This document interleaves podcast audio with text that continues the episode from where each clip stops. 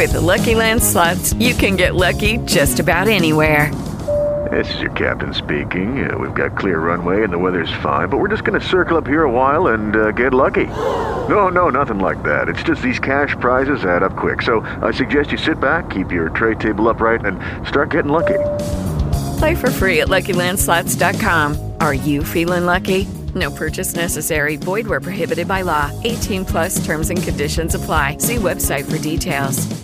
Would you like to contribute to the conversation? Yeah, yeah, oh yeah, what condition conversation was in. Jay Talking with Bradley Jay I listen to morning with the sun up on BZ. WBZ News Radio 1030. I tune my radio to AM 1030. The radio's all yours now. I talked to a man whose name is Bradley Jay Improved my mind in a wonderful way. I just called in to see what condition conversation was in. Yeah, yeah, oh yeah, what condition conversation was in. It's WBZ. You are Jay talking. We're live midnight to five. Rob Brooks is uh, running the wheel at the at the con in the other room. Anthony Sammarco is our guest, and let's spin the magic wheel and see which town we're going to talk about tonight. Looks like Medford, Medford, good. Massachusetts, has a dedicated book. Yes. You've written a book about Medford. I did a few years back, and it's really quite a fun book. City of Medford is one of the more interesting places just north of the city. It's not only a bedroom suburb, but it has a rich and ever evolving history of its own. And this is a who publishes this? Images of America. Is that- It- yes, Arcadia Publishing. Arcadia and it's one of the series, as you said, Images of America, that it's actually something that's about 128 pages, 220 photographs, and it's something that chronicles, you know, a city or a town or even a village that basically talks about the history in photographic format. And as my family has hailed from Medford since 1921 when they moved from the North End, I think Medford has this wonderful, rich history that, you know, some of us actually participate in.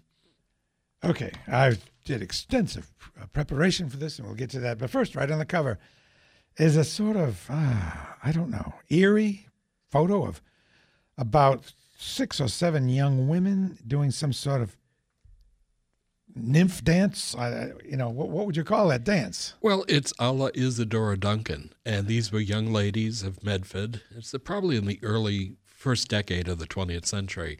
And they were actually doing dances which were diaphanous gowns in front of the Royall House, which is on Main Street in South Medford. And what they've tried to do in some ways is to photograph it, and they did a very good job of it. But they were the dances that represented the spring, summer, fall, and winter. Oh. And these were the muses. And these were dances that were done often.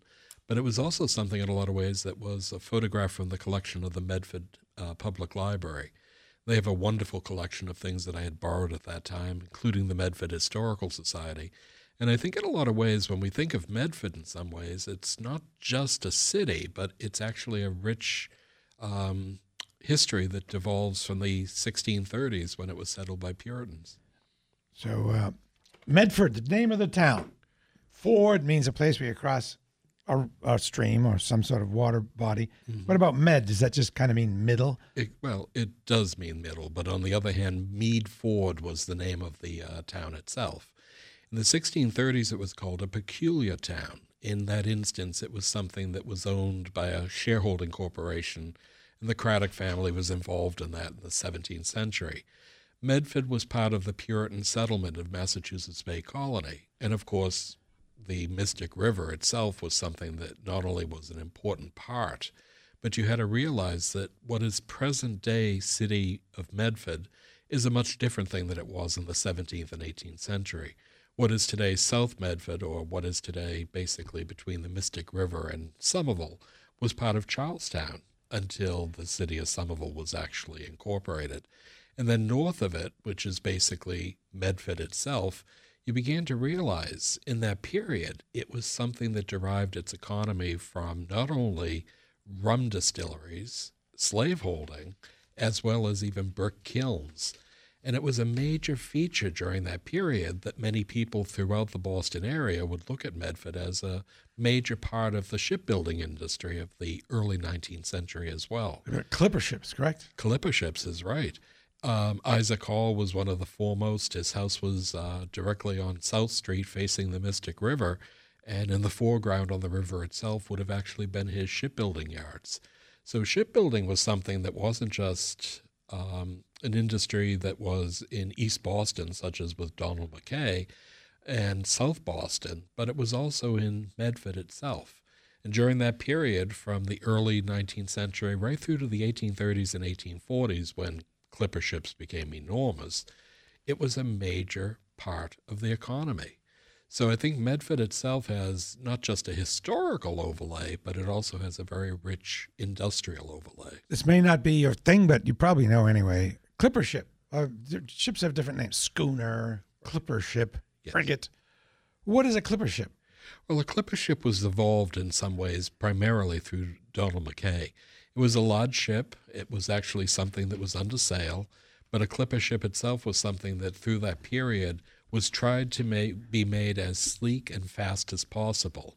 Initially, they were for the trade, so the faster they got somewhere, the better the price they could actually ask. And one of the things was many of the clipper ships were used to actually bring tea from India and China back to England. And in that period, the clipper ship itself, if it made a fast run, could actually command the price of the tea. So the the first tea that supposedly arrived was worth more than the tea that glutted the market. Clipper ships themselves were the same type of a thing. They actually brought not only cargo and passengers from England to the New World, but they also went from Boston all the way around the Cape of Good Hope, and they eventually went on to what is today the West Coast. Do you happen to know where the actual shipyard was in modern day of Medford? Well, it was on the Mystic River. It was on what is today South Street, and it went all the way along the river itself through what is today Riverside Avenue. At that time, it was called Ship Avenue. So I think Medford itself had a series of shipbuilders of greater or lesser size, but the whole idea was it was all along the river itself. And we're talking about Matthew Craddock, and he had the land, and how did he get it, and uh, what he well in the seventeenth gave yeah. it away. Well, no, the seventeenth century. I mean, people did get land grants, and this man was called Governor Matthew Craddock. He got a land grant, and of course, Meadford, as Medford was originally called, was something that was on the river, so it had all of the accoutrements one would want for a settlement. But he never visited Medford. That was the ironic thing. And Craddock himself, who actually was somebody who lived in England, would actually head up what was basically the land grant. But the idea was that this is something that you had to realize that was a flourishing village. It had farms, fisheries, shipbuilding. And ironically, as I mentioned about shipbuilding, the Blessing of the Bay was actually launched in 1631 by Governor John Winthrop. That was something that actually would spur throughout the 17th, 18th, and early 19th century the building of shipping. Now, our economy at Massachusetts Bay Colony in the 17th and 18th century was, of course, mercantile. Everything had to do with not only trade, but it was something that had to do with the water. So shipbuilding could actually allow you to trade with Cuba or Antigua or the West Indies or the Caribbean. So you could actually bring Medford rum to the Caribbean and maybe come back with all sorts of different things that then you could actually trade. It's interesting. You think of the Caribbean as the rum place, but yet we're bringing rum to them. Well, we're not only bringing rum to them, but then again, we're bringing back molasses from the West Indies, and that is actually used in the distillation of rum. So, as early as the late 17th, early 18th century, molasses was part of the world's triangle trade. And I always think in some ways, and I'm doing a lecture on molasses for the Medford Historical Society in November. People can actually Google it on Facebook or Google.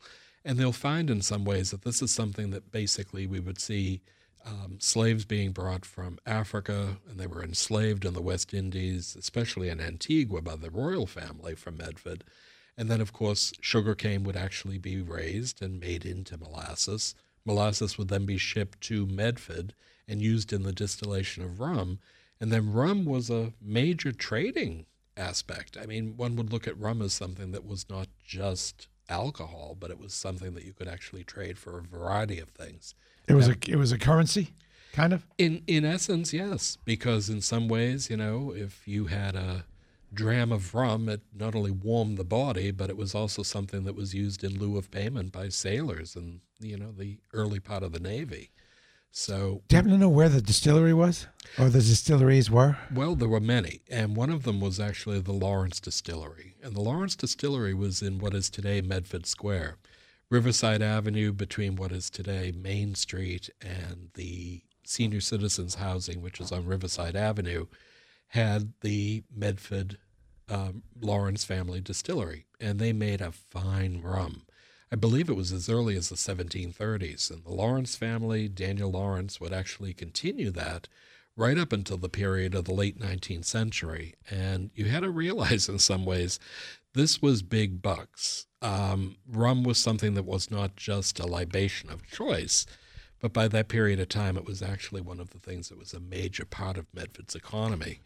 By the late 19th century, it was owned by Samuel Crocker Lawrence, whose estate eventually was developed in the 20th century as the Lawrence Estates. And he himself, when he became the first mayor of Medford, um, was somebody who disinvested himself of the family's uh, distillery. Thought it, he probably thought, along with many other people, that it was something that one deriving his wealth from alcohol was probably not the most opportune thing for a politician. But he himself had made his money, and basically one would have thought he could have lived comfortably. But what he did was to he and his son would parlay their money into real estate development and become, you know, incredibly wealthy. So I think I heard and I think I see that currently there is a Medford rum you can buy. Is that true? It's a Grand Ten Distilling. Is this old? It says Medford. I'm finding it online. Medford rum distilled from blackstrap molasses, a, a New England tradition since 1715. It's an heirloom spirit. It's got a history. Is that It is that probably current? is. Does anyone know? It probably is. One of the things is if it's using blackstrap molasses, which is something that was brought from the West Indies and the Caribbean. And of course, Medford had been producing it since then. So it might be a derivative of something, or it might be totally new, but using the old name. Yeah, I feel like it's the, the latter, something new. Well, rum can come in different gradations. I mean, we talk about 20 year old scotch or 20 year old whiskey. Rum ages as well. And in that period, Medford produced some very fine vintages, if you can imagine the word vintage being used for rum. And it was sold by no less than S.S. Pierce. S.S. Pierce and Company is a book that I'm writing right now. And one of the things is they use not just Medford rum as their thing of choice, but they also used all sorts of things called Planter's Punch. So, Oh, I remember that from. I used to work at TGI Fridays. oh wow! I think we had that a lot. Well, Planter's Punch would kind of cut the pack of a dram of rum, and it was something that came in various fruit flavors and things of that sort. But Medford rum was something that was really quite a very popular thing. One had to realize that by the time of the Revolution, there were over 32 rum distilleries in and around Boston. So it wasn't just beer that was actually being brewed, but rum was being distilled. And these were two major parts of the economy, and it was also enjoyed. I think maybe it'll be enjoyed again. and plus, you mentioned gin and tonic earlier, and I've oh. just been focusing on that. Oh my! Well, well, it was very good at four o'clock, and I thought in a lot of ways it was the perfect afternoon, breezy and sunny, and I don't know the company policy on gin and tonics. I don't really see anything wrong with one gin and tonic during our segment. oh my gosh! Well, that sounds very Just one. Let's go to Donna in Boston. Hello, Donna. Hi, Mr. Sammarco. You're my favorite guest, bar none, of anybody that's on WBZ Talk Radio. So let's get that out of the way first of all. Thank you, Donna. You're welcome. Bradley once asked, why do people like you so much? And I said, you exude enthusiasm and love for what you do, so there's the answer. Oh, that's nice. Um, as far as Medford is concerned, I'm going to plead ignorance and listen to what you have to say about it. I happen to have grown up. My youth was spent in Dedham, and I'm lost when I'm north of Boston. I'm fine when I'm west of Boston, you know, Framingham, etc., and Norwood, Dedham, Braintree, and all that. So I look forward to hearing about Medford. But let me quickly ask: Did you ever write a book about Dedham, by any chance? No, I haven't thus far, but I'm getting close to actually trying to find new towns to write about. Because that I think was once part of Boston. I think I, I know. Well, I no, Dedham was, you know, called Contentment, and it was a 17th century village, but it actually was separate at all times from Oh, it was, Boston. okay. Yes. Now, uh, just having mentioned my ignorance of north of Boston, uh, what's the main highway? Uh, the, is it 16, Route 16, Route 62? No, Route 16. What is it that goes through? What goes through Somerville and all, all that area? Well, What's Route the- 16 is actually near here where we are tonight at WBZ iHeartRadio. And this okay, is so it something. was 16. Okay, go ahead. There's also Route 60, Route 93, and of course, then the secondary roads such as High Street, Main Street, and uh, Riverside Avenue. These are streets that basically are used on a daily basis. But the concept is, you know, Medford is a very conveniently placed locale. It's something that's just north of the city. It's a wonderful community that has people of all walks of life, wonderful overlay of architecture, something that not only has, you know, 18th and early 19th century housing stock, but also even modern apartment buildings and condominiums. So it offers something for a lot of people the ability of living outside the city, but in a very urbane, upbeat manner. But also, there's that wonderful, rich overlay of history. And you begin to say to yourself sometimes, you know, here was a town that not only where Jingle Bells was actually composed by John Pierre Oh, wow.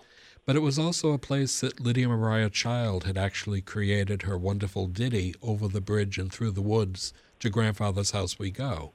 So Medford has that rich historical tradition, but it's also got this cutting edge, you know, modern sense of the 21st century that offers things for all of us of all walks of life. Thanks, Donna. Here's a still. Here's a wait. Wait a minute. Are you still there? Yes. Yes. Okay. I, here's a silly question. I wonder at what point people started to call it Meffa. Oh, please. You know, the, the diminutives people use on these things, it's really incredible. I think there could be 10 different interpretations, but I've always said Medford. But on the other hand, I've heard the Mepha, I've heard different things. Do people but really? I mean, do people just say that people say Mepha, or did anyone naturally, colloquially say Mepha? I think it's their pronunciation. It's just Mepha. So, Okay, now Donna, thank you. isn't that nice? That's nice. But I So- think sometimes you're right. You know, it's like basically, uh, we use diminutives. If your one is from Dorchester, they say dot, which drives me insane. But I think in a lot of ways, you know, Medford is something that in the 20th century was the breaking ground for many of the new immigrants of the first generation. Their parents or grandparents had been born abroad. And I think Medford and South Medford especially became a place for an Italian American community. My grandparents, not only uh, Luigi Sammarco and my grandmother Rose Gianelli Sammarco, moved to Medford from the North End in 1921, but the family lived on the same street, you know, various cousins and things of that sort. So it was a community of people, not only of family, but of friends, and it went on for generations. Absolutely. So we only have 45 seconds. Tell the folks again where you can be seen at your next. Uh, you're doing a Medford.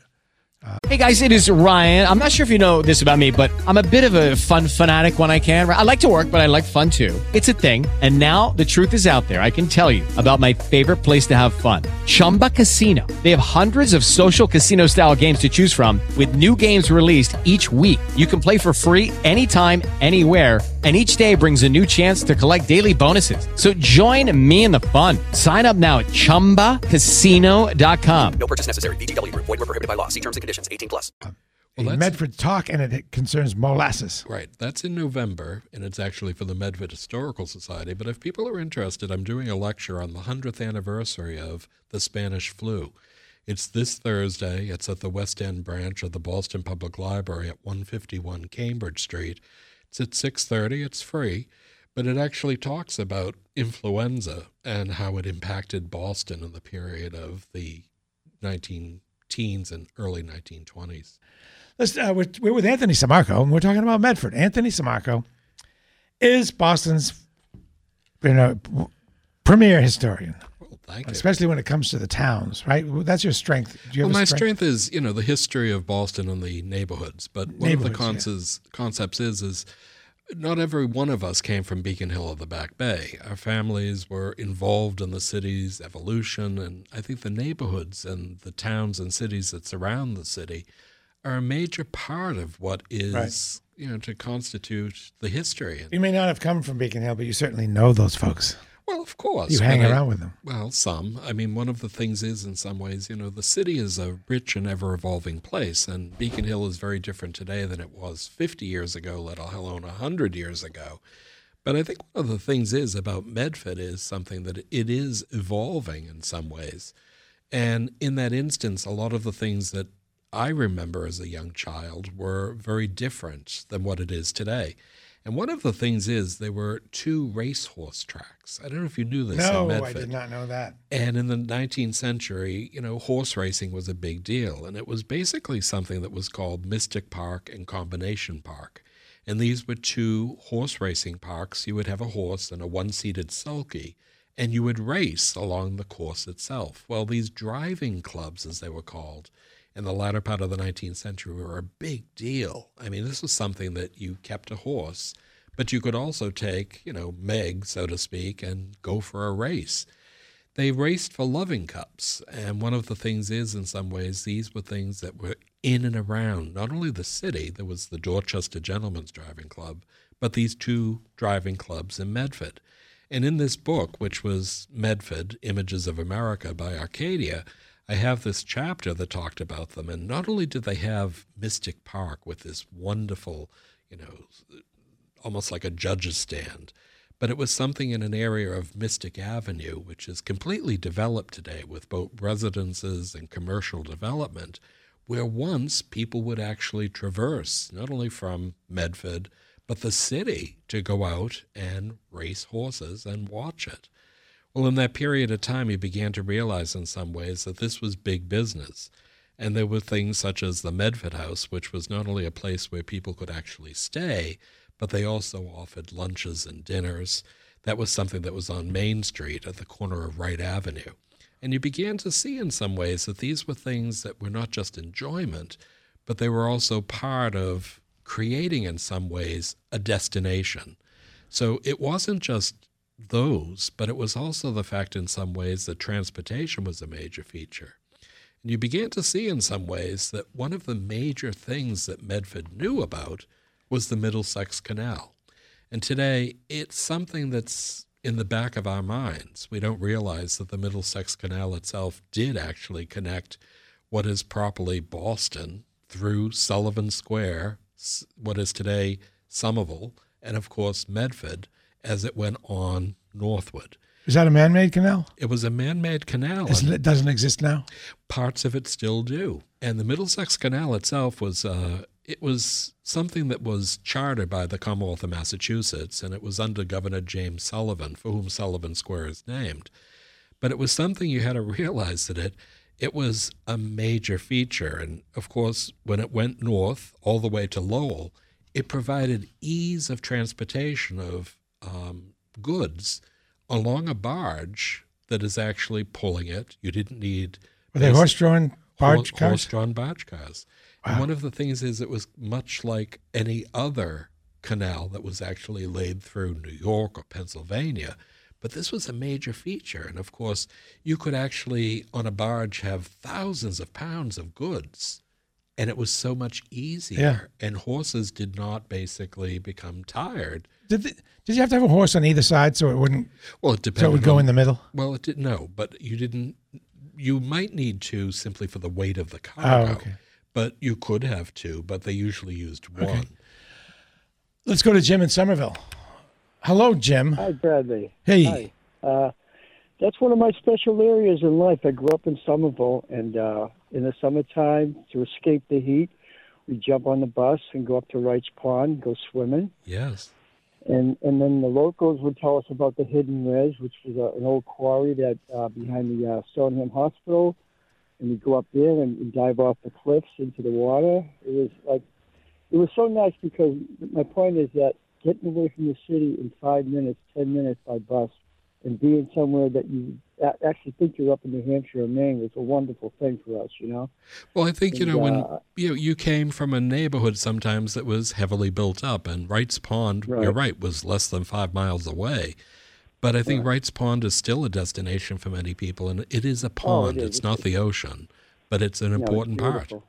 Well, one of Right, the things. yeah, go ahead. No, no, you go ahead, please. Uh, well, I'd like to just say that you know Medford is unique because what they had done is they had uh, been part of the Fells Reservation, and thank God they did, because all that wonderful forest up there is still preserved, and it hasn't been you know uh, used for uh, living spaces by houses and all that in neighborhoods, which is beautiful because we don't have a lot of that around Boston as much as we used to, and I think that's a, a, a nice qu- quality about that area where you can go up there and, and get out into nature real quick, you know, without without having to travel far away. And uh, you know, that's one thing I do like about uh, Medford. A lot of good memories. I just, if you don't mind, I would just like to tell you a couple of uh, unusual points about what I've learned in my days. Have you ever heard of the story that they used to film up there and make movies? Uh, have you ever heard any of that? Yes, it was actually a film studio that was on the Fells Way. That's right. And you know, I've heard this more than once. John Wayne actually did some filming up there. Really? I've heard that. From, yeah, from two from two point uh, two uh, sources. So I have to say there must be some truth to that. He also told me that there's a stagecoach inside Wrights Pond to this day that was left there because uh, for some reason it ended up in the pond and it's still submerged. Wow, gee, that'd be interesting to find. I don't know if it'll Yeah, be surviving, but No, but it's so interesting to hear that. You know, it's kind of funny. Uh, and, and and and also, there's a silver mine. There was a silver mine up at the top of the hill. There, you know, where the uh, when you're going up Route 93 and you see that tower up there? yes, yes. That big hill there. There's uh, there was a silver mine. And silver's different from gold. When you mine it, you have to take all the rock out and break it up, and then do some chemical things with it. Like Interesting. you find uh, veins of silver. You find, you know, uh, silver ore, as they call it. Mm. So they did mine some silver out of there also. Jim, thank you very much. Appreciate that. That's interesting. That's Well, you know, the Middlesex Fells is something that one does see a portion of when one drives north on Route 93. And that tower, which is just at about um, 100 feet from the Middlesex Fells at the very top of the hill at Roosevelt Circle, is an important feature. But Wright's Pond that he was actually mentioning is something that I really didn't go to as a child, but it was named for Elijah Wright, and he was referred to as the father of the Middlesex Fells. This is preserved land, and it's really quite wonderful. is it still there? It is. Like it's wonderful. pretty- Pathways. I, I'm all about pathways these days. I mean, this is something that you walk from a residential neighborhood across the street, and then it's just acre after acre Yeah. of preserved Bigger land. than the Arboretum, say? Very much so. Really? yes. But the funny thing is, you know, this was an area, and I'm going to quote this it was an area that was a volcanic locality full of rocks, small trees, birds, and glacial scratches, and the school apparatus of nature, unquote.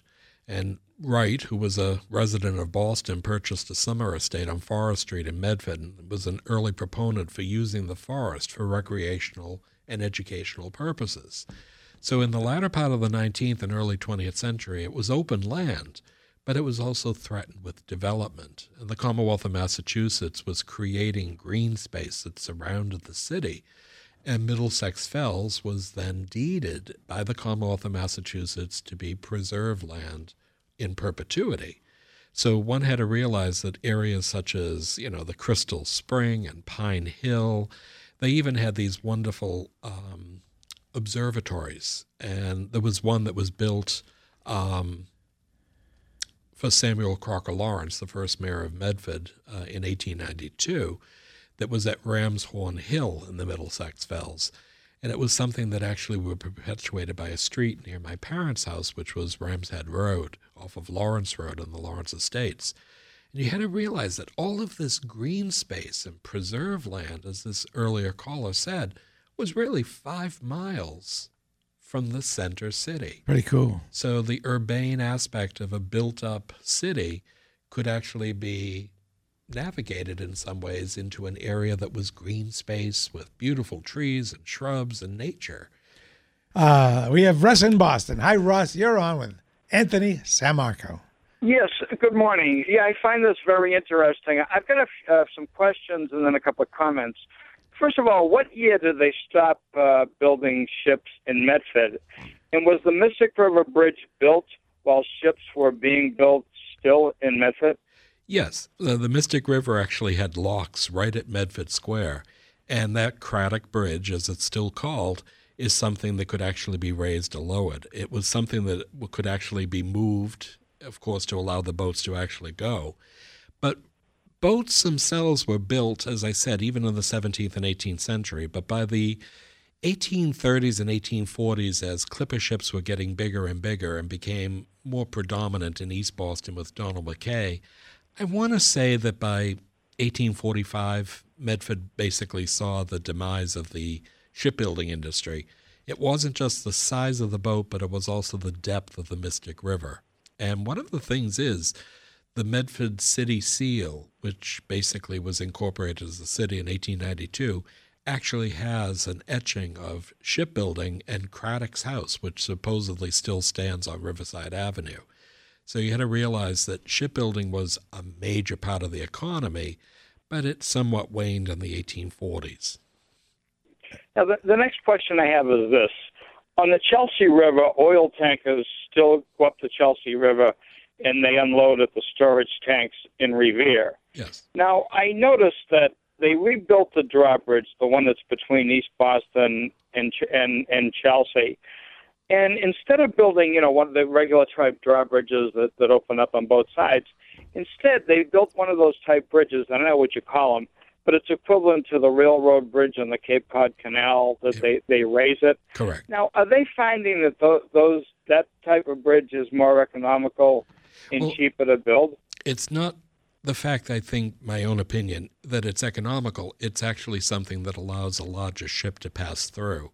They recently did that at the Fore River Shipyard, which actually goes, you know, from one point in Quincy to the other point in Weymouth. And that actually raises itself rather than actually having two parts of the road. So it actually can go higher by being by being raised. That that's interesting. And the other co- comment that I wanted to make, you know, if we had the environmentalists of today versus those of yesterday, first of all, much of Boston would have remained marshland, and the Quabbin Reservoir would never have been created. Right.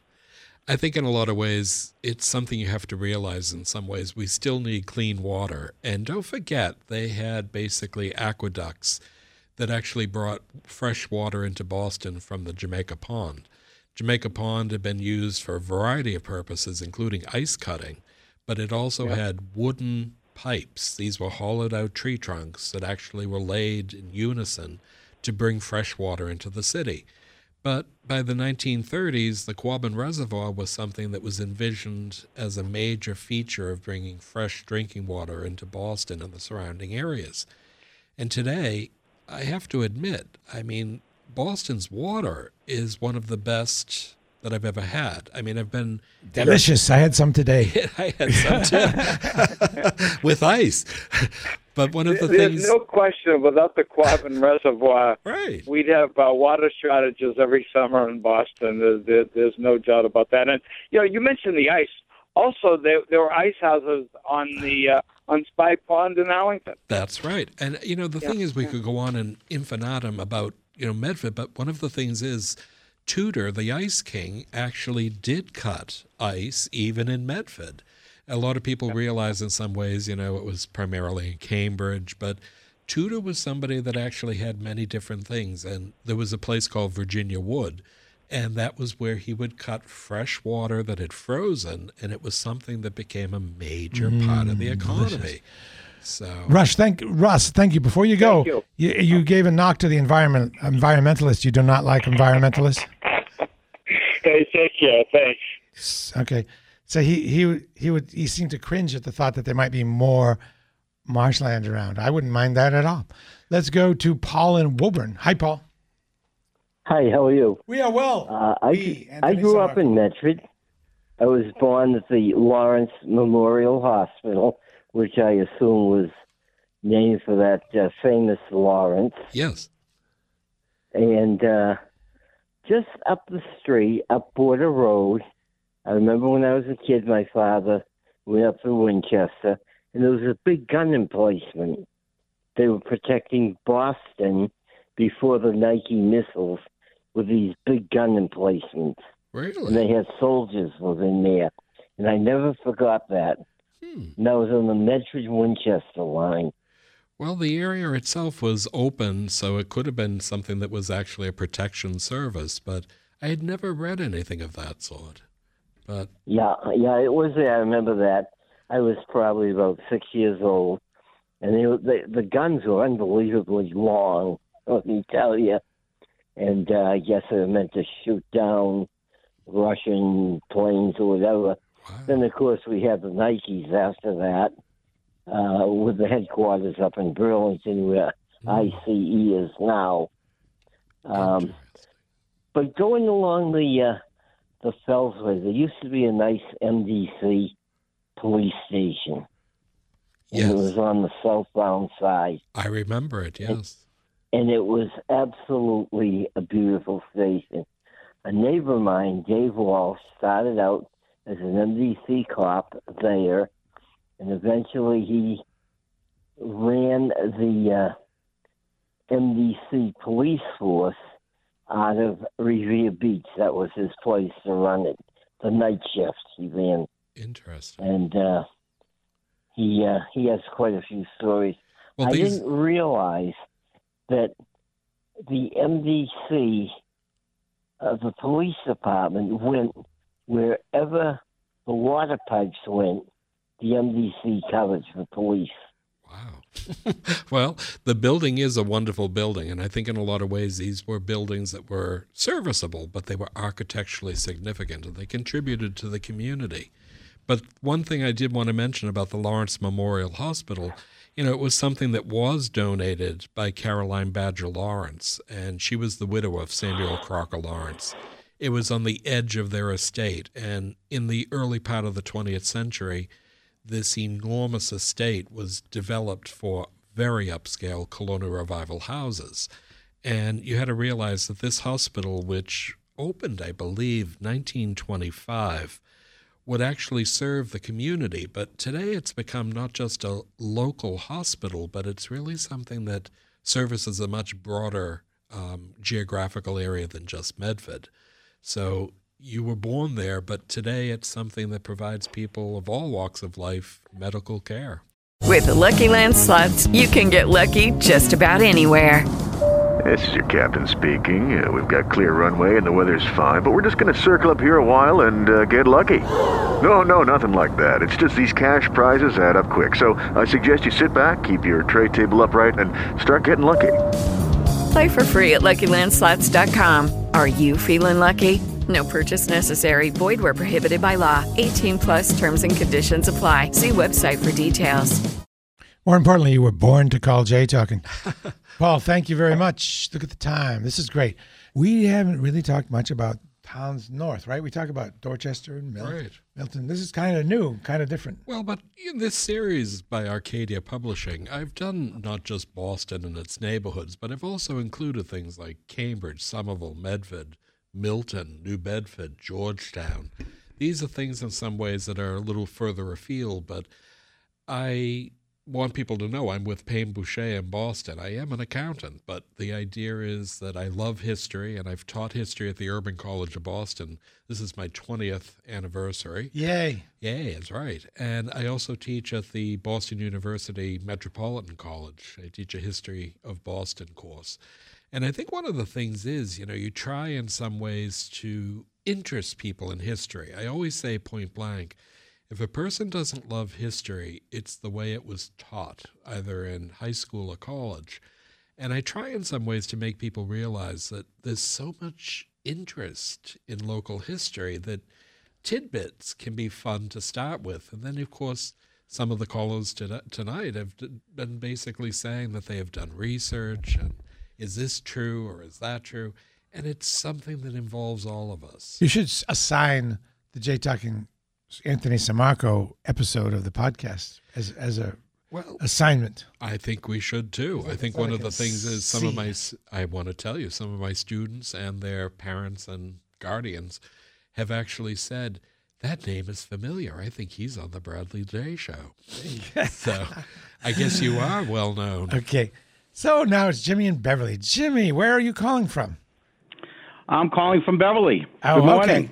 Good morning, Anthony and Bradley. Good morning. Um, uh, Anthony, you're so right as far as um, I love history and especially local history, and, and it's all about the way it was taught. I remember in high school I had a U.S. history teacher that all she cared about was how you memorize dates uh, and places for tests, and that was that was it. So I didn't like it at all. But then over the years, as, as the history has evolved, I just I love it now. I grew up in Melrose. I'm 62 years old, and I grew up in Melrose, just over the Fellsway from Wrights Pond in Medford, um, right down by where you refer to Crystal Springs, across from the old Jerry Jingles ice cream. Oh, I remember probably remember, yes, remember that? Oh, yeah. And they used to have a uh, bottling plant right there at Crystal Springs, where they had the fresh water springs right there.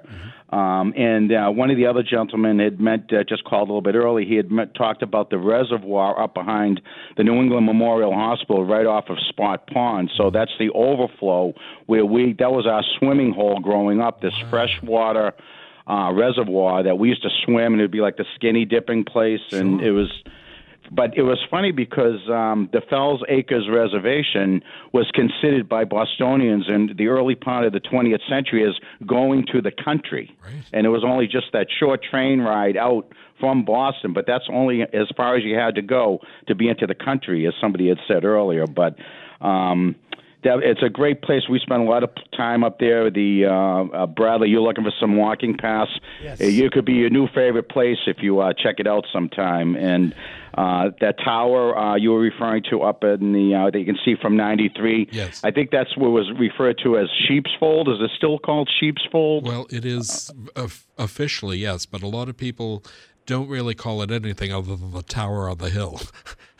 Well, that's where we used to go when we were like just got cars and you were 16 years old, and that's where you'd bring the date. It was like Lookout Point back then. I, I, don't- It still is, but you know the thing is, it's so convenient. South Border Road is somewhat of a rural aspect, and you begin to realize how this was preserved. It was nature land that basically one had to look at it as something that was either going to be developed, like most of Medford was at that point, or that was going to be left open. And the Commonwealth has to be commended for preserving not just Middlesex Fells, but the Blue Hills Reservation.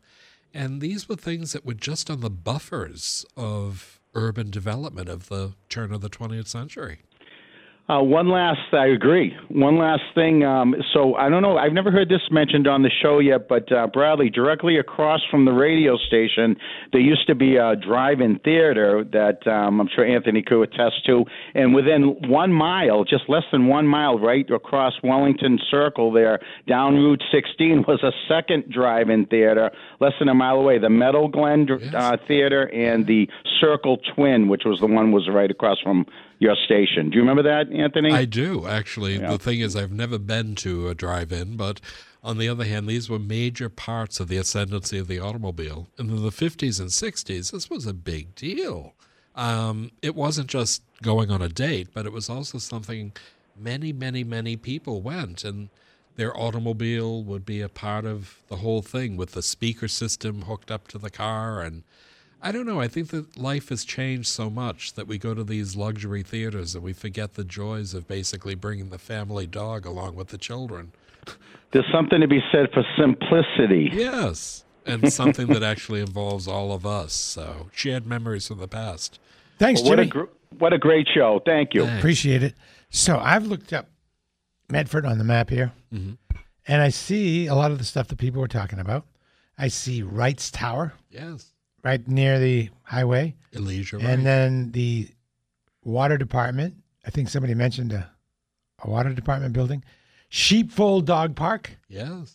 the Silver Mine Historic Site, all in this Middlesex Fells, and there are many trails. The Skyline Trail, Molly Spring Trail, Reservoir Trail. So, if I take the train all the way to the end of the Orange Line, if one takes the train, I come to where? Malden?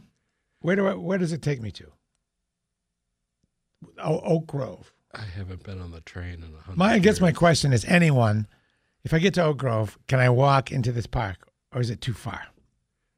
If you take a bus to Medford Square, you could simply walk up Forest Street, which would lead you to South Border Road, which would allow you to go in. South Border Road, okay. But the thing is, there's no train per se All right. near there.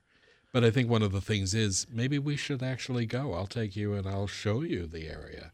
Because I think in some ways it's not just open space, but it's a very historic aspect to look at what Elizur Wright was trying to do, which was to preserve, you know, this remnant of, you know, the pre settlement of the 1630s. I mean, we have to realize the Native Americans, the Massachusetts tribe of, you know, the Massachusetts Indians looked at this as probably not just home, but the place where they lived. And granted, there are parts that were developed in the 19th century with outcroppings and towers and things of that sort, but it, it's preserved almost intact. It's really quite wonderful. Spot Pond has great island boating at Spot Pond. They have a boating I thing. have a chapter in this book on Medford on boating on Spot Pond. I mean, this is the funny thing, but also you have to realize Medford has Walnut Hill.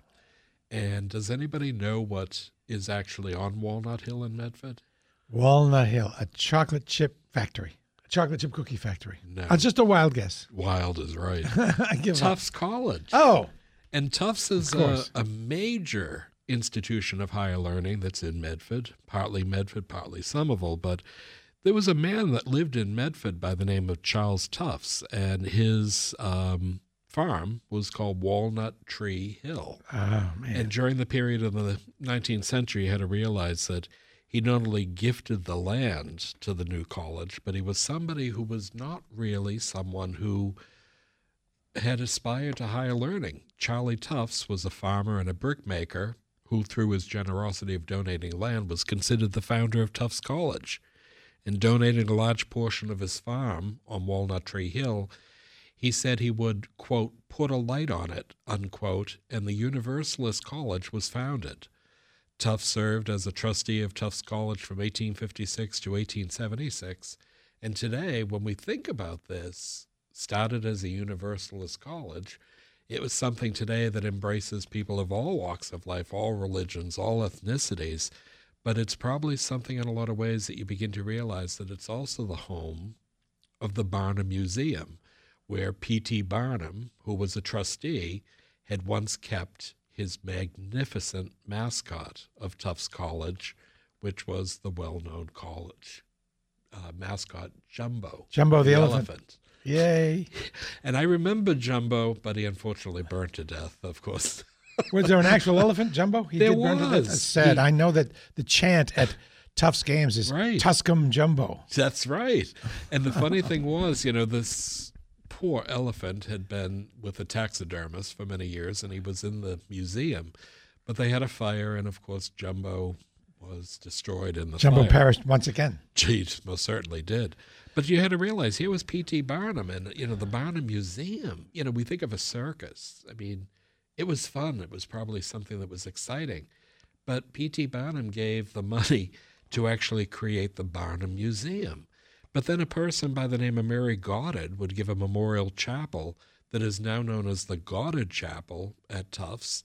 And you begin to realize that all of these things begin in some ways not to be locally important, but now they become nationally important. By the way, the Medford book is excellent and it's on sale now at finer booksellers everywhere, including what is now the most valuable brand in the world, Amazon. Yes, I know. I, I have to admit there is something about Amazon next day delivery, and it's something that has competed against the local bookstores. But I always say to people, if you can get them locally, it's the nice thing. It's not only something that you're supporting a local business, but it's also the fact in some ways that it's nice to buy it locally. You can also get it at places like Paperback Booksmith. Oh yeah, uh, Barnes and Noble, any of those stores, but also Medford has some local bookshops as well. Do you ever just cruise in those stores and I see if anybody recognizes you? No, they you may don't- not know who Well, I am. They don't Do I look familiar to well, you? They don't recognize me, but I actually do go to uh, Star Market in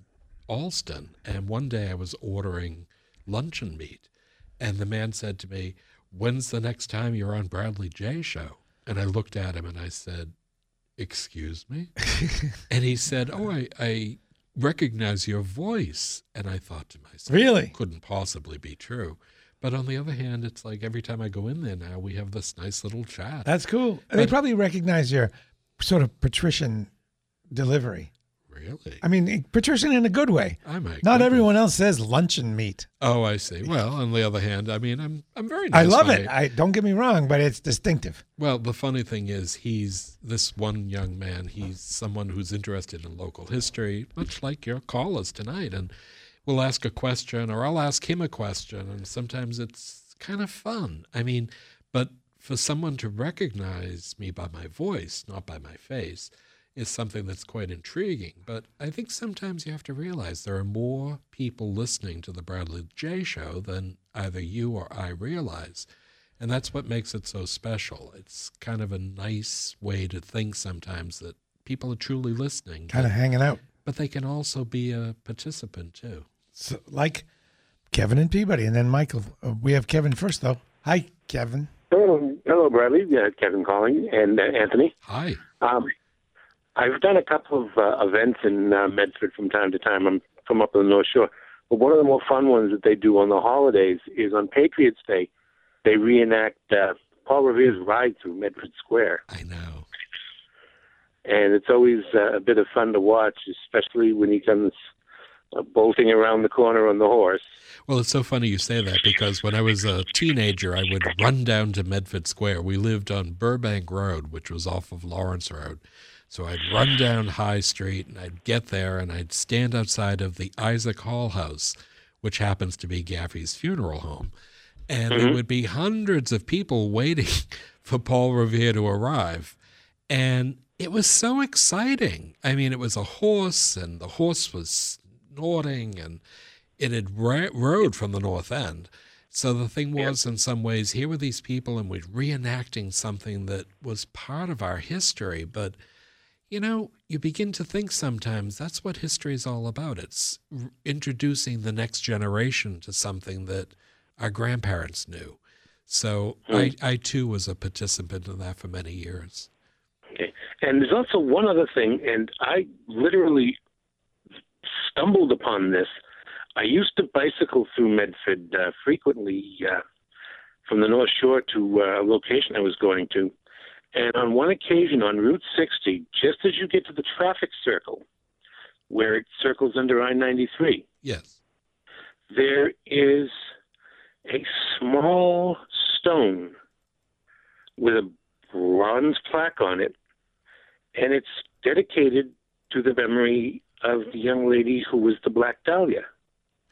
That's true. And that was done by the Medford Historical Society. That's It's one of actually, the thing is, that's actually something that's between what is Medford City Hall and Salem Street. Hmm. And it's it's a huge rotary, but it's actually at 93.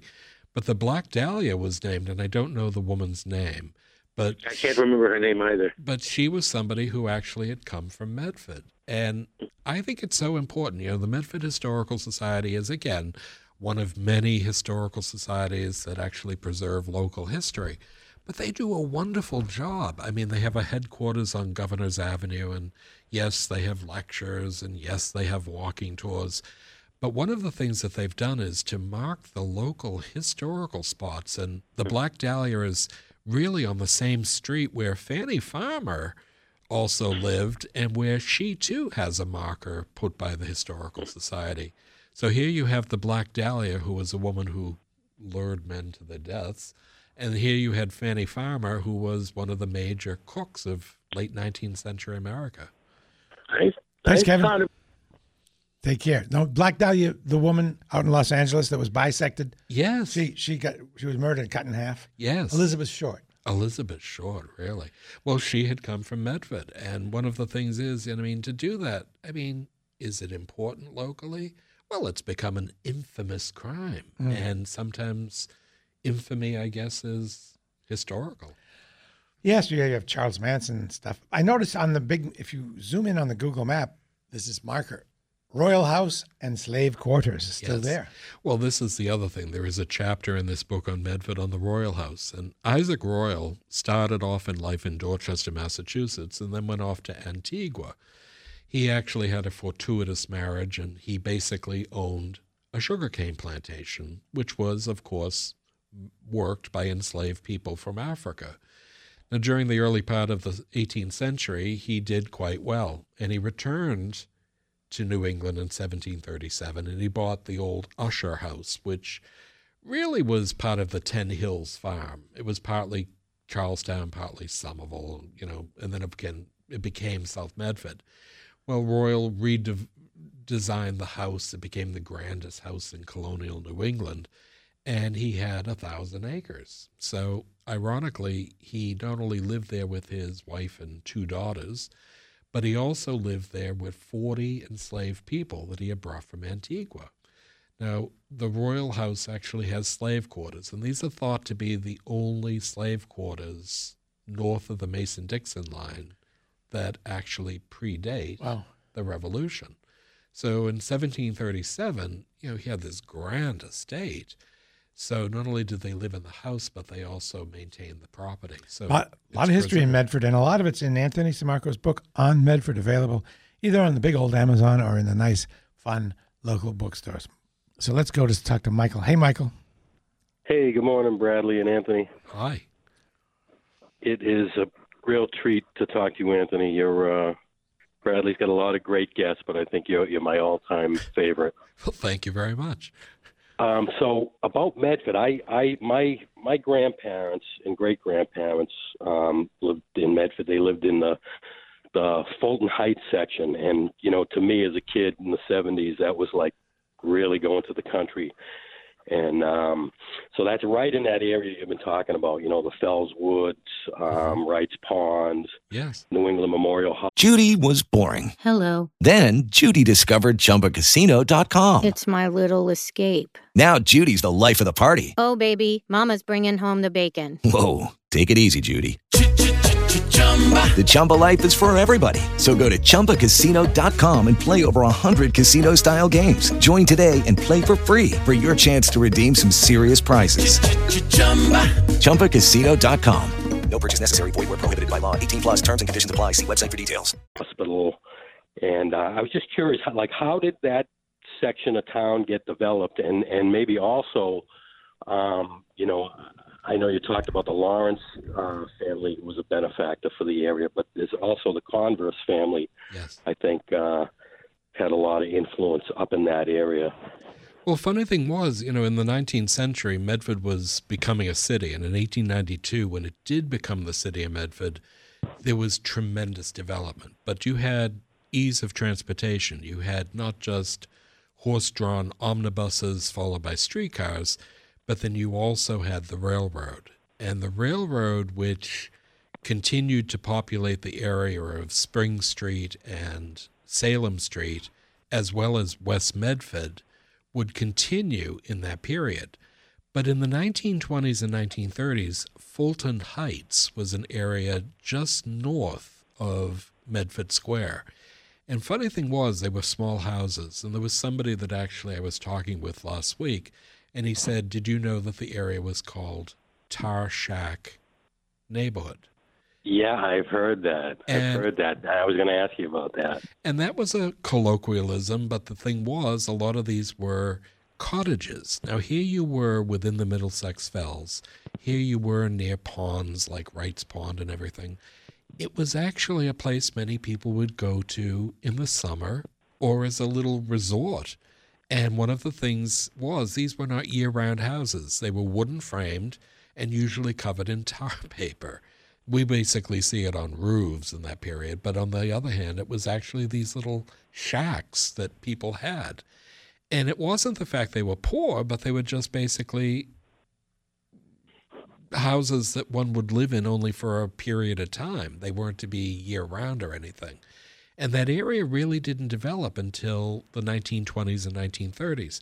But then you saw St. Francis actually being built, a neighborhood Right. arose, and the Fellsway was cut through as a major automobile route. And that was something that we would see tremendous development with two family houses, and later in the 1950s and early 1960s, smaller one family ranch houses. So the neighborhood itself was more 20th century than really any other part of Medford, but it was also something in a lot of ways that all had its development because of the Fellsway.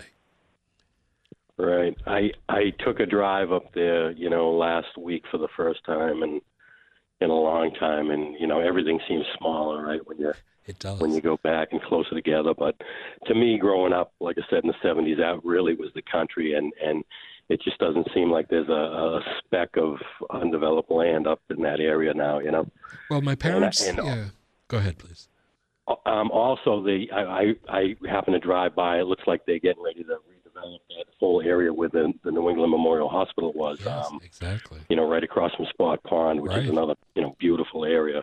And I think I think I thought that the Converse family had something to do with that, or maybe they own the land. They own the land, yes. Right behind it. Is that what it was? Okay. Yes. Well, one of the things was my parents, like I say, lived off of Lawrence Road. So one of their favorite things was to go to the Hilltop. And the Hilltop was a major restaurant on Route 1 North going in Yeah. Oh, yeah. We spent many days at the hilltop, standing in line, waiting for our Exactly. And then, of course, jump up immediately, Sioux City for four. But we would Yeah. go up that area of the Fellsway and, you know, driving and then go through Melrose and go the back road and then come down. Yeah, by Stagecoach Grill and, and Jerry Jingles. Jerry Jingles. And, you know, I would always Yeah. think sometimes how rural that area was in the 70s. I mean, I'm not talking a thousand years ago. I'm only talking where- 40.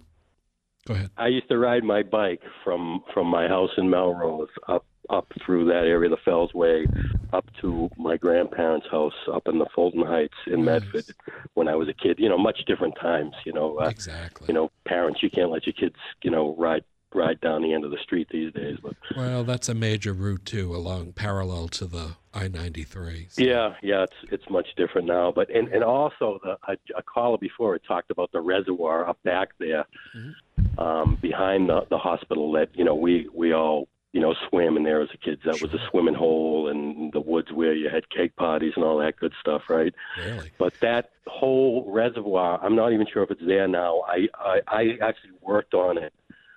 I don't even know, probably maybe 15, 20 years ago, they they enclosed that and put big concrete water tanks underground up there. Oh, so I'm not even sure if the ponds are still uh, actually up there. But um, so and and I it, while I got you, I had one question about a specific building in Boston, and I, I figured you would be the guy to ask if uh, if you wouldn't mind. Sure. Um, there's a building right at the beginning of Water Street, and I'm not sure the exact number. It's a low number. I want to say maybe three or five or seven or something. And I believe it is either the oldest structural steel building in Boston or maybe even the country. And it's it's right on the corner, you know, the hill going, the little hill going down to Post Office Square there. And I was wondering if you knew, and it's one of those buildings you walk by every day and never even look at it. And if you if you really take a look at, at it's it's a really ornate building. The the you know in between floors, the kick plates and the ornamentation on the window sills. It's all cast iron, and and that's another building I had worked on. You know, probably back in the late '80s, and I was just always curious about. I don't, Uh, I'll be honest, I don't know, but believe me, I'll find out, and you will be the first person that will have my voice next month when I'm here. All right, Thank you so Yeah, much. It's, it's a all right. Hey, I know the building you're talking about. to you. Take Th- care. Thanks, Mike. Let's uh, squeeze Mary and Melrose in before the break. Mary, hi. Hi, how are you? Great. Say hi to Anthony. Long time. Uh, I was in Medford for 59 years, uh, Anthony, and I belonged to the Historical Society. And the guy that was the director was Tom Lincoln. Yes. And I uh, now I'm living in Melrose for 16 years. But uh, we have that was Elizabeth Short was the Black Dahlia because she went to school with one of my cousins at Medford High. You know, she lived on Vine Street in Medford. Did you know her? Pardon me? Did you know her?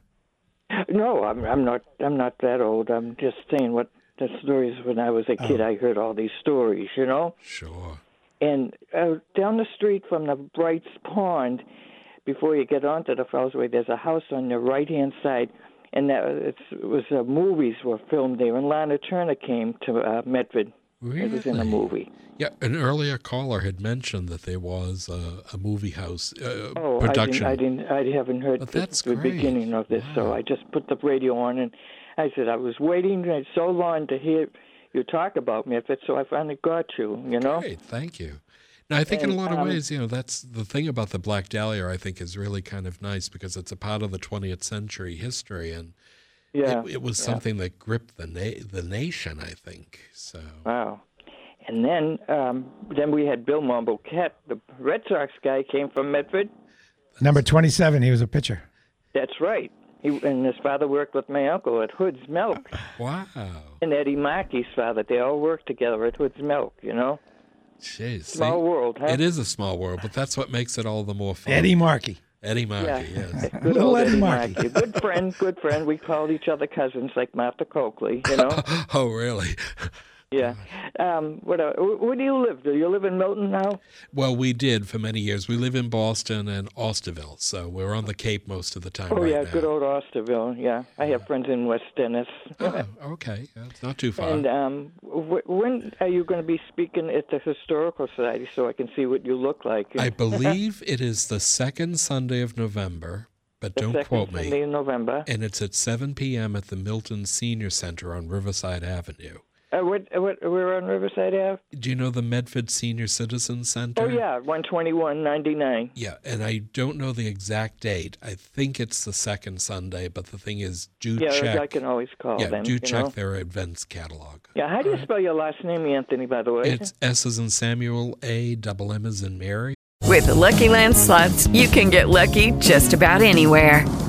This is your captain speaking. Uh, we've got clear runway and the weather's fine, but we're just going to circle up here a while and uh, get lucky. No, no, nothing like that. It's just these cash prizes add up quick. So I suggest you sit back, keep your tray table upright, and start getting lucky. Play for free at LuckyLandSlots.com. Are you feeling lucky? No purchase necessary. Void where prohibited by law. 18 plus terms and conditions apply. See website for details. A R C O. I, I always thought it was Lamarco. No, no, no, that's my distant cousin. okay. And uh, let's see, what else was I going to... Yeah, so Medford, uh, it was pretty historical there, you know, for different things. And when you said family farmer, that, that, that was... Exactly. I heard about that when I was in the Historical Society. So she was pretty famous, too. I wonder what her real name was. Fanny. It was. It was Fanny Farmer. Yeah. Fanny. Oh, and then they had the Fanny F-A-N-N-I-E. Farmer candy stores on the Fellsway. That, They, yeah, they had nothing to do with her, but she was Fanny with the F A N N Y, and the Uh-huh. candy was F A N N I E. Same name, but it was not anything to do with Yeah. the cook. But thank you for Thanks, calling. Mary. Appreciate it. Nice to talk to Mary. A couple things we didn't really get to. Medford Crackers was a cracker It is. capital. And that was actually Lydia Maria Child's father. And he made what was basically a pilot cracker, but it was called Medford Crackers. And it was actually at the corner of Salem Street and Ashland Street in Medford Square. And that was the major fe- feature. It was something that had shelf life. Was that And like a soda crack, just a plain cracker? a plain cracker? And it was the Medford cracker became nationally known. And in the early 19th century, it was something that was used as a store on any ship that had sailors or passengers, because again, it was something that had shelf life. And now I want, not only do I want a vodka tonic, I want a Medford cracker. I, I must be that. hungry because everything, I'll everything, try to find some. everything that uh, I think you talk about, I want. But don't you think that history is also interrelated to food? Now, when I was a young child, they used to have a restaurant called Di Pasquale's in South Medford. Wonderful Italian food, and now it's known as Bocelli's. And I have to admit, I have brought more people to Bocelli's to actually savor the food. It's something that my Ginelli family connections would actually come from Montalbano and what is today Avellino in Italy. And it's the same type of food that I was raised on. And I would always think sometimes what a wonderful aspect of this restaurant. And the family that runs it, they're just the nicest people. Where is it? It's on South Main Street in Medford, right near the corner of Harvard Avenue. And Bocelli's is something. Why don't we go there? That would be actually kind of Okay. a fun thing. I'll pick you up in town and we'll go out and we'll actually sample it because I think sometimes, you know, food is so integral to a neighborhood in its evolution of history. So whether it's the Medford cracker or Bocelli's, I think sometimes we begin to realize how fun it is. Yeah, Anthony and I, we, we go out every once in a while and get hammered. We do not get No, hammered. we don't really. Actually, not at all. We went to Jacob Wirth, and we only had, I believe, one one beer, one uh, imbibement, That's true. and uh, some good food. Now, I guess it's a good time before we go to Cheryl and Michael. Potential good news about Jacob Wirth, right? you go ahead and un- unveil. Well, one of the things is about Jacob Wirth's. I mean, it was a Germanic style restaurant of the 19th century, and Jacob Wirth himself not only had the longest bar in all of Boston, but it was also something in some ways that the food evolved to preserve, in some ways, the traditions of the Germanic community. Wiener Schnitzel, Sauerbraten, um, wonderful sausage, and everything of that sort. So Bradley and I actually had dinner there. It must be two years ago. And we, Yikes! Can you believe that? I know, two years. and you don't look a day older. Mm, no. Because my hair is totally white. But the funny thing is, in some ways, Jacob Wirth was something that we knew was part of the history of the food in Boston. And then when it closed, we were both dumbfounded. You, So- you knew it was going to close. That's why we went. well, I, th- I had heard rumors and things of that sort, but I think sometimes you have to realize, in many ways, that building has been shuttered, so to speak, now for months. Yeah. And I walked by and noticed that they had not gotten rid of the furniture. And I thought, I have to ask Anthony if they're going to have some sort of auction, because that's something you would know about, I feel. Uh, but then it turns out that it may become a sports bar. It's proposed, and I think one of the things is they have to, of course, go to uh, an appeal for the city of Boston and liquor license and things of that sort. But what more wonderful thing to actually preserve at least the fabric of the building? It would be nice if they called it Wirth's Sports Bar. That's something. And it'd be nice if they didn't serve Mexican food. They should serve German food. Wouldn't that be But fun? still. But still, it went out. But uh, there are many reasons. Mr. Fitzgerald, who was the proprietor of Jacob Wirth, I'm sure he basically wanted to retire and things of that sort.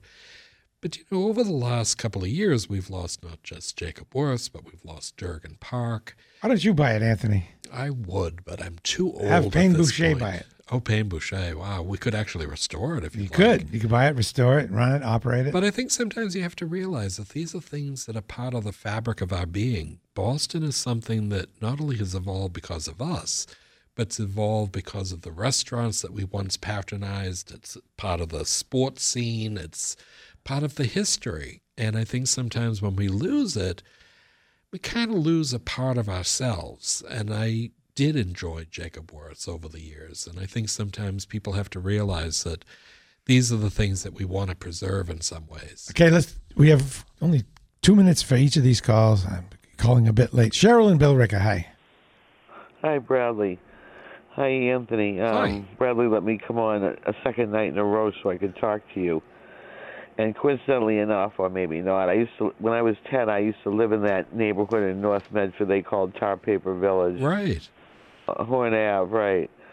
But I have a food question from another neighborhood in a completely other direction. Um, um, these were in the Newton area. Um, one was called Tony's Villa on Route 9, and then in Newton Center there was a Tony's Junior Villa that was related to the Tony's Villa on Route 9. And attached to Tony's Junior Villa was a pizza place called Giorgio's that I ate there as a little kid. The last time I ate there, I think I was uh, a teenager, and now all these restaurants. Are Let, let's just find out if he knows about them because we are super short on time. Have you I- heard of these places? I, I have not heard of them, no. Sorry, Cheryl. Oh no! She thought because it was Italian food and you were Italian that you Oh, might know. Well, And you might have. I may have. But you don't. Giorgio's pizza was unbelievable. We're kind of talking about Medford, though, really, Cheryl. Thanks. And now it's just because it's uh, only a couple minutes left. Michael in Somerville. Hi, Michael. Hey, how are you, Bradley? Hey. Good listening to you guys. Just coming back from New York with my little sister.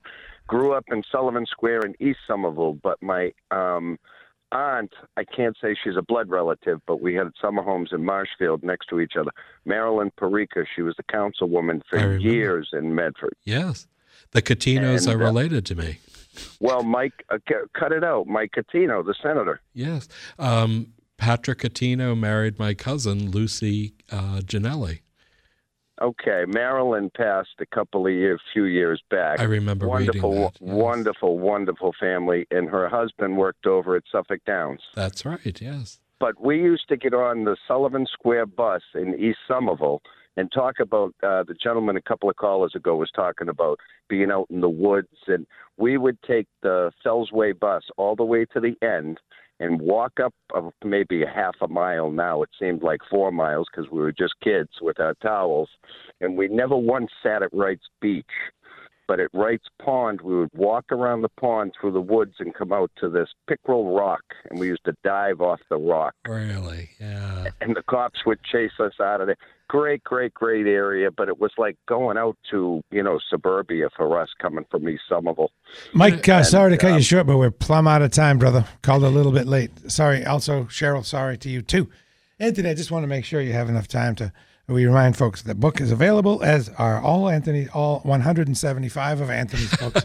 It's only 174. uh, and uh, still think you should get the box set.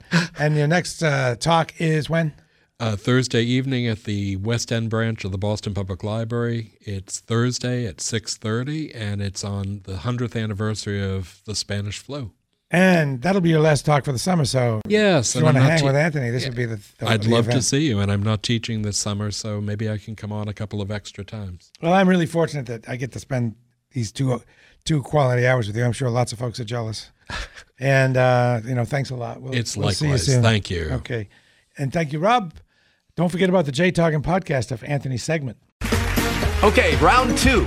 Name something that's not boring. A laundry? Ooh, a book club. Computer solitaire, huh? Ah, sorry, we were looking for Chumba Casino. That's right. ChumbaCasino.com has over 100 casino style games. Join today and play for free for your chance to redeem some serious prizes. ChumbaCasino.com. No purchase necessary. Where prohibited by law. 18 plus terms and conditions apply. See website for details.